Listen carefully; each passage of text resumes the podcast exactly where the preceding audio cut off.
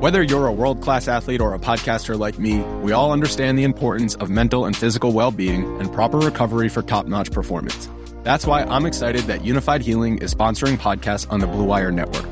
Unifyd Healing is a new and super innovative global network of wellness centers powered by Energy Enhancement System, or EE System. If you haven't heard of the EE System yet, then you'll want to listen up. This technology promotes wellness, deep relaxation, purification, and rejuvenation. Wherever you are across the globe, access to a center is easy and affordable. Interested in experiencing the EE System technology for yourself? Go to unifydhealing.com slash bluewire to learn more and find a center near you.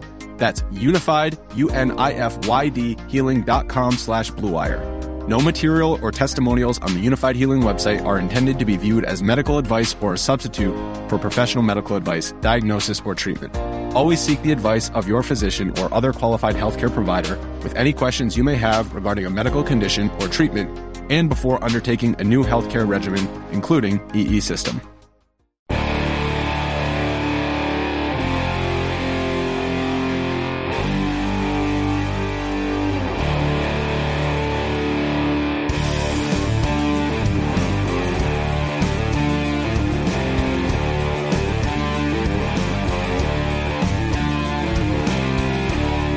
What's up, everyone? This is the Go Long Podcast. Thank you so much for listening, for watching, wherever, however. We are here at Fatty Beer Company, and by we, I mean myself. It's a solo podcast. Uh, you'll be seeing and hearing from Jim Monos very soon, hopefully in person, Sunday, 2 o'clock, Fatty Beer Company, Orchard Park, New York, right on North Buffalo Street, where I'm sitting here outside of at this very moment.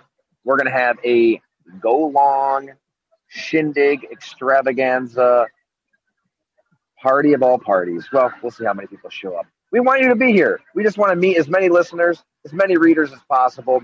Would greatly appreciate it if you're able to uh, come on over two o'clock Sunday ahead of the night game between the Green Bay Packers and the Buffalo Bills.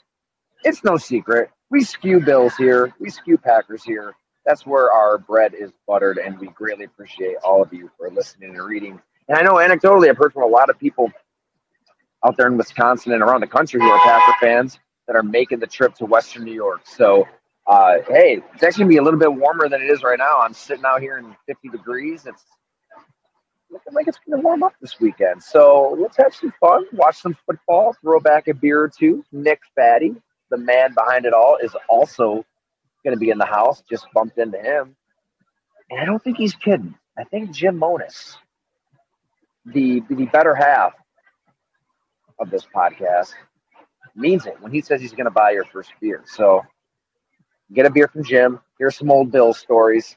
Also, I will have this book you're looking at right now, The Blood and Guts How Tight Ends Save Football, to sell and sign. If you'd like to support this project, it would be unbelievably appreciated. We can talk some Gronk, some Shockey, maybe share a, a story or two that could make the book because there was plenty. But yeah, this book is jam packed with everything you love about football. And, and like I've said many times over on the podcast, it really is so much more than football. It's it's uh, it's a book that has us kind of staring in the mirror and examining our own lives. That's what Jackie Smith, Rob Gronkowski, even Dallas Clark, Jimmy Graham, they have that effect. So thank you everybody for ordering.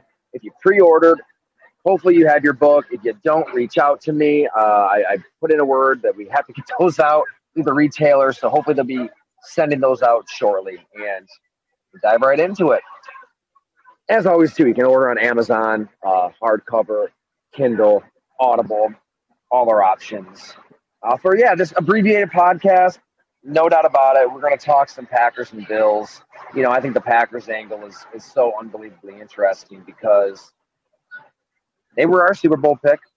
I think a lot of people expected those offseason moves to kind of create a new team with a new identity, uh, a roster that's capable of winning in January after kind of bashing their heads against the wall for a decade, losing in January a certain way.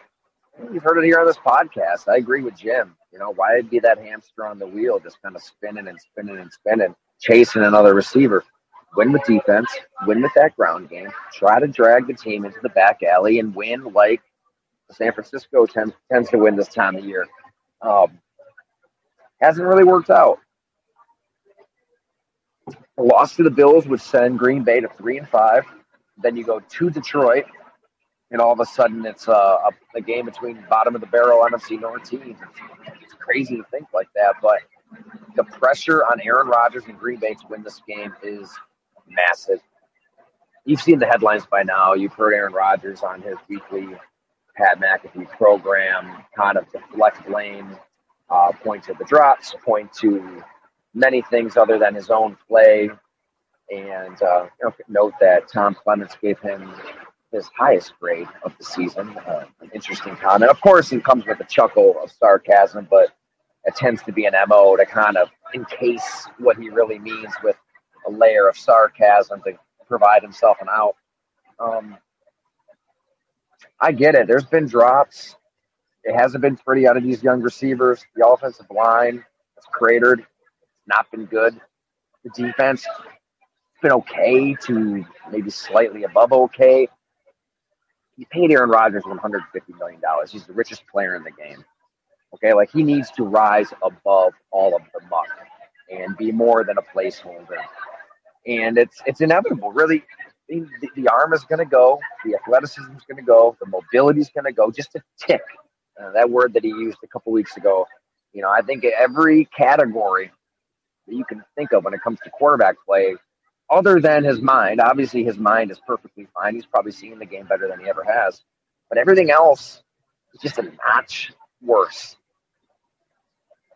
to put it kindly, than it's been the last two years. So this is what you have an ordinary quarterback. He has played like a numbingly ordinary quarterback. So it would be nice if, if the leader of the team would take more accountability. Instead, he sounds more like a father speaking about his sons, and you know Matt LaFleur is pacifying the situation when he refers to the players on the team as kids. You know, in a metaphor, oh, you, paraphrasing, but like this is how you talk to your kids. No. I wonder how the grown men in that locker room feel about a comment like that. These are these are grown men that are playing around Aaron Rodgers, and I think the fact that he isn't just at the podium speaking up and saying, "I need to play better." What I put out there is not good enough. Anything short of that just falls short, in my opinion. Um, not surprising. I mean, this is what we tend to see out of Aaron Rodgers. And at this point, he's probably going to have to go on a 2016 like run to save the Packers season. And it flies in the face of the formula we've talked about on winning with defense and a run game. But clearly, whether it's the quarterback or the coach, they haven't shown much interest in running the football. You know, Aaron Jones, the best player on the team, is getting eight carries one game, nine carries the next game. It's it's pathetic how much he's ignored in this in this offense. We know Aaron Rodgers has autonomy at the line of scrimmage. Is it him changing the plays that are coming in? Is it LaFleur's game plan? We heard ex-Packer John Kuhn, uh, a very close ally of Aaron Rodgers, rip the game plan on CBS Sports Radio. Zach Gelb, interesting interview there from from John Kuhn to publicly. I mean, he works for the Packers, and to publicly criticize the game plan. Um, that don't take that lightly. That's telling when um, a surrogate of, of the quarterback is already out there kind of casting blame. Uh, maybe the game plans have been weak. Um, Aaron Rodgers has been missing throws too. I, I, don't think that he should just be completely forgiven for losses to Daniel Jones, Zach Wilson, Taylor Heinicke he's just going to have to get hot. He's going to have to somehow start improvising, playing outside the pocket, outside the confines of the offense, which is how it kind of ended with Mike McCarthy long ago. But, you know, that seems to be when he's most comfortable and at his best. And if he's just going to kind of bail on the offense, he might just have to start, not have to, he may just do it. He may just start doing his own thing. We're, we're to see. This is a very good Buffalo Bills defense that just shut down Patrick Mahomes on those last three drives with their big addition in Von Miller. And um, know, Aaron Rodgers is the back-to-back MVP. Maybe there's something deep inside of him that can go on a run here. He seems to be very, very calm, like he always is. And in the past, he's been able to kind of snap his fingers and, and get it rolling. But he doesn't have Davante Adams. He doesn't have Jermichael Finley, Greg Jennings, Jordy Nelson, a young Randall Cobb, Donald Driver. Um, he doesn't have those kind of players out there to just all of a sudden start improvising with outside of the scheme like he has in the past. You know, when things were going south with that offense, he could, could just kind of start doing his own thing. And I don't think we should let the Packers off of the hook because this is something that they should have seen coming from a mile away. You know what? They did see it coming. They absolutely saw it coming at the end of 2019. 13 and 3 season, no less. But there were signs in Aaron Rodgers' play toward the end of that season that suggested he may be like every other Hall of Fame quarterback into their late 30s. a Little off the fastball, right? I just uh, just starting to regress a little bit. So they take a developmental quarterback out of Utah State with a big arm and athleticism and you know all kinds of just a cluster, you know what, around him that last year Utah State. So they saw him have to create, which they loved about his game. You bring him in, you develop him for a couple years, and that was the plan. And Aaron Rodgers just threw a wrench in that plan by winning two MVPs. Uh, but they saw the sign there. Now I think now we're seeing the reason that they drafted Jordan Love all along. Aaron Rodgers is starting to regress. You have to think of the future. And yet Green Bay screwed up in a colossal, colossal way by doubling down. By, hey, we'll see you. Good to meet you too. Um, they screwed up in a colossal, colossal way by conceding. Um, they were held hostage all off season. They were dragged out to the public square. They were flogged. They were ridiculed. And, and Aaron Rodgers just kind of let it hang out there the off season of 20, 21 into that 21 season. Um, and to convince him to come back, beg, begging him and pleading him almost in tears at the podium. If you remember some of what we saw uh, from, from the head coach, um, he was given a say in personnel. Uh, you know, they Aaron Rodgers had that epic press conference, right, where he kind of just let it all out, ripped the franchise up and down and clearly, Green Bay said, "All right, you can. You're allowed to do whatever you want behind the scenes. You can have a seat at the table. You know, let's bring back your pal Randall Cobb, who's old and slow and washed and kind of a slot receiver who, you know, he can think like Aaron Rodgers too. They're both seeing the game out there at a different level, which is why he loves playing with him. But his mere presence alone is going to stunt the development of somebody else that you should be playing a decade younger. But yep, he's got that seat. He we've talked about it, but like you know, shot or no shot, I don't I don't give a damn. But he lied to the public and misled the public, and the, the Packers were okay with that. MVP again. Is he going to retire? And they give him 150 mil. They go all all in for a shot at the Super Bowl. And if Jim Monos was standing right here, he'd repeat what he repeated then. It's absolutely worth it because if you don't have an Aaron Rodgers, you're chasing an Aaron Rodgers. And so I get it. I absolutely get it. You don't want to get lost in purgatory.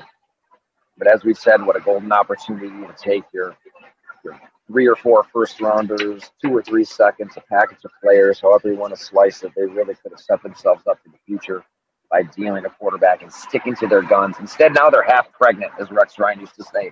They're halfway in. They drafted Jordan Love, yet they went all in on Aaron Rodgers. If he chooses to retire, they're in salary cap hell. His plays regress, and the team around him isn't as good as we thought. It all seems like it'd be a Bills blowout, right? We've seen Aaron Rodgers pull out these games before. I'm not going to count him out. I'm not going to count the team out. You know, their their hope is to win like they won at Arizona last year without Davante Adams. Arizona was undefeated at the time, and they shortened the game. They ran the ball. They didn't turn it over. They didn't have big mistakes. It was a sound, fundamental game in every way. That's what you have to do against the Bills somehow to keep Josh Allen off of the field. I, they're just so damn good at home here. It's hard to imagine Josh Allen, especially out of a bye. You know, they have a week to prepare. That's the week to game plan to get healthier. I mean, the Bills were banged up early in the year. Now they're as healthy as they've been. It, it, it's hard to see a path for Green Bay in this game. You never know. Hey, you never know. But it just seems like one team is the best in the NFL, if not, you know, their top three. I think Green Bay has a lot of answers that, that they've, they've oh, they haven't been able to find. So, hey, come on out here Sunday. We'll talk about it. We'll break it down. Uh, Sunday at 2 o'clock here at Fatty Beer Company. At some point, you would think some urgency or some panic would set in. I think that's probably a good thing. I, I was on Jaire Alexander's side when he stood there in London and said, "Yeah, I'll be worried if we lose to the Jets." And obviously, he's tisk tisk you know, taking the principal's office by the quarterback and told not to talk in those terms. And, I mean, guys should be able to speak freely, think freely. I mean, they're grown adults. I think the, the time to de- of viewing people around the quarterback as second rate, second fiddle, teenagers, you know, staying out past curfew and needing to have a talking to, that's over. I mean, they, there's talented guys in that locker room They need to be treated like adults. And these press conferences with the head coach and the quarterback, I don't know. If I'm listening to that and I'm playing in that locker room, I, I find it um, odd at best and a slap in the face at worst. So, at what point does Matt LaFleur get up to that podium and sound like a head coach? Because right now he doesn't sound like a head coach. It sounds like he's conditioning every statement in a way to not piss off Aaron Rodgers. Kind of like we're back in that offseason of 2021 when the Packers were held hostage and they don't know what Aaron's going to do. They don't know if he wants to play. It sounds a lot like that, to be honest. Um, at, at, some point, it wouldn't hurt for a coach to, a coach and well, demand a little bit more out of the quarterback, but we haven't really gotten that. Um, could the could a blowout loss to the Bills be the, the kick in the ass that it does just change the rhetoric out of 1265? Possibly. Possibly that's what does it. Um, it's a long season, and I think what does work in Green Bay's favor, not to be all gloom and doom if you're a Packer fan listening to this solo pod, you're rambling on and on. What does work in Green Bay's favor is the NFC is a watered down, just a mess. I mean, how many elite teams right now are clearly elite in the conference? Philly's undefeated. Minnesota's five and one and smacked Green Bay in the opener. I know they've won ugly, but they've won. They're winning the game, so they lose with Mike with Mike Zimmer. And if you want to learn more about why, uh, we have a story up at Go Long. I talked to uh, Cameron Dantzler, cornerback, who really brings to life everything that Terrence Newman and those sources we're, we're talking about when it comes to Mike Zimmer and a toxic culture and cleansing that out of the building and bringing in something new and promising with Kevin O'Connell. It can sound opaque and vague and nebulous. Oh, what does this culture talk even mean? I get it. But what I've tried to do with that series before um, the season on the Vikings, that two parter, and then talking to Cameron Dantzler at length is it, it matters because now you're a cornerback and you're you're not a robot. You're not just overthinking out there. You're just playing on instinct, and you don't have a head coach telling you, "Oh, I don't care about you. You're injured." Dantzler did not hold back when it came to Mike Zimmer. So the Vikings are in a good place now. Elsewhere in the NFC East, I mean, we have to consider. We got to take the Giants seriously. You know, you have to. It's hard to wrap your brain around it, but they just keep finding a way to winning to win, and, and Brian Daboll and coaching, it absolutely matters. Uh, Dallas. Dallas has Dak Prescott back, and they've got a good record, so have to take them seriously. I will never count San Francisco out. Uh, they've they've got a ton of injuries on defense.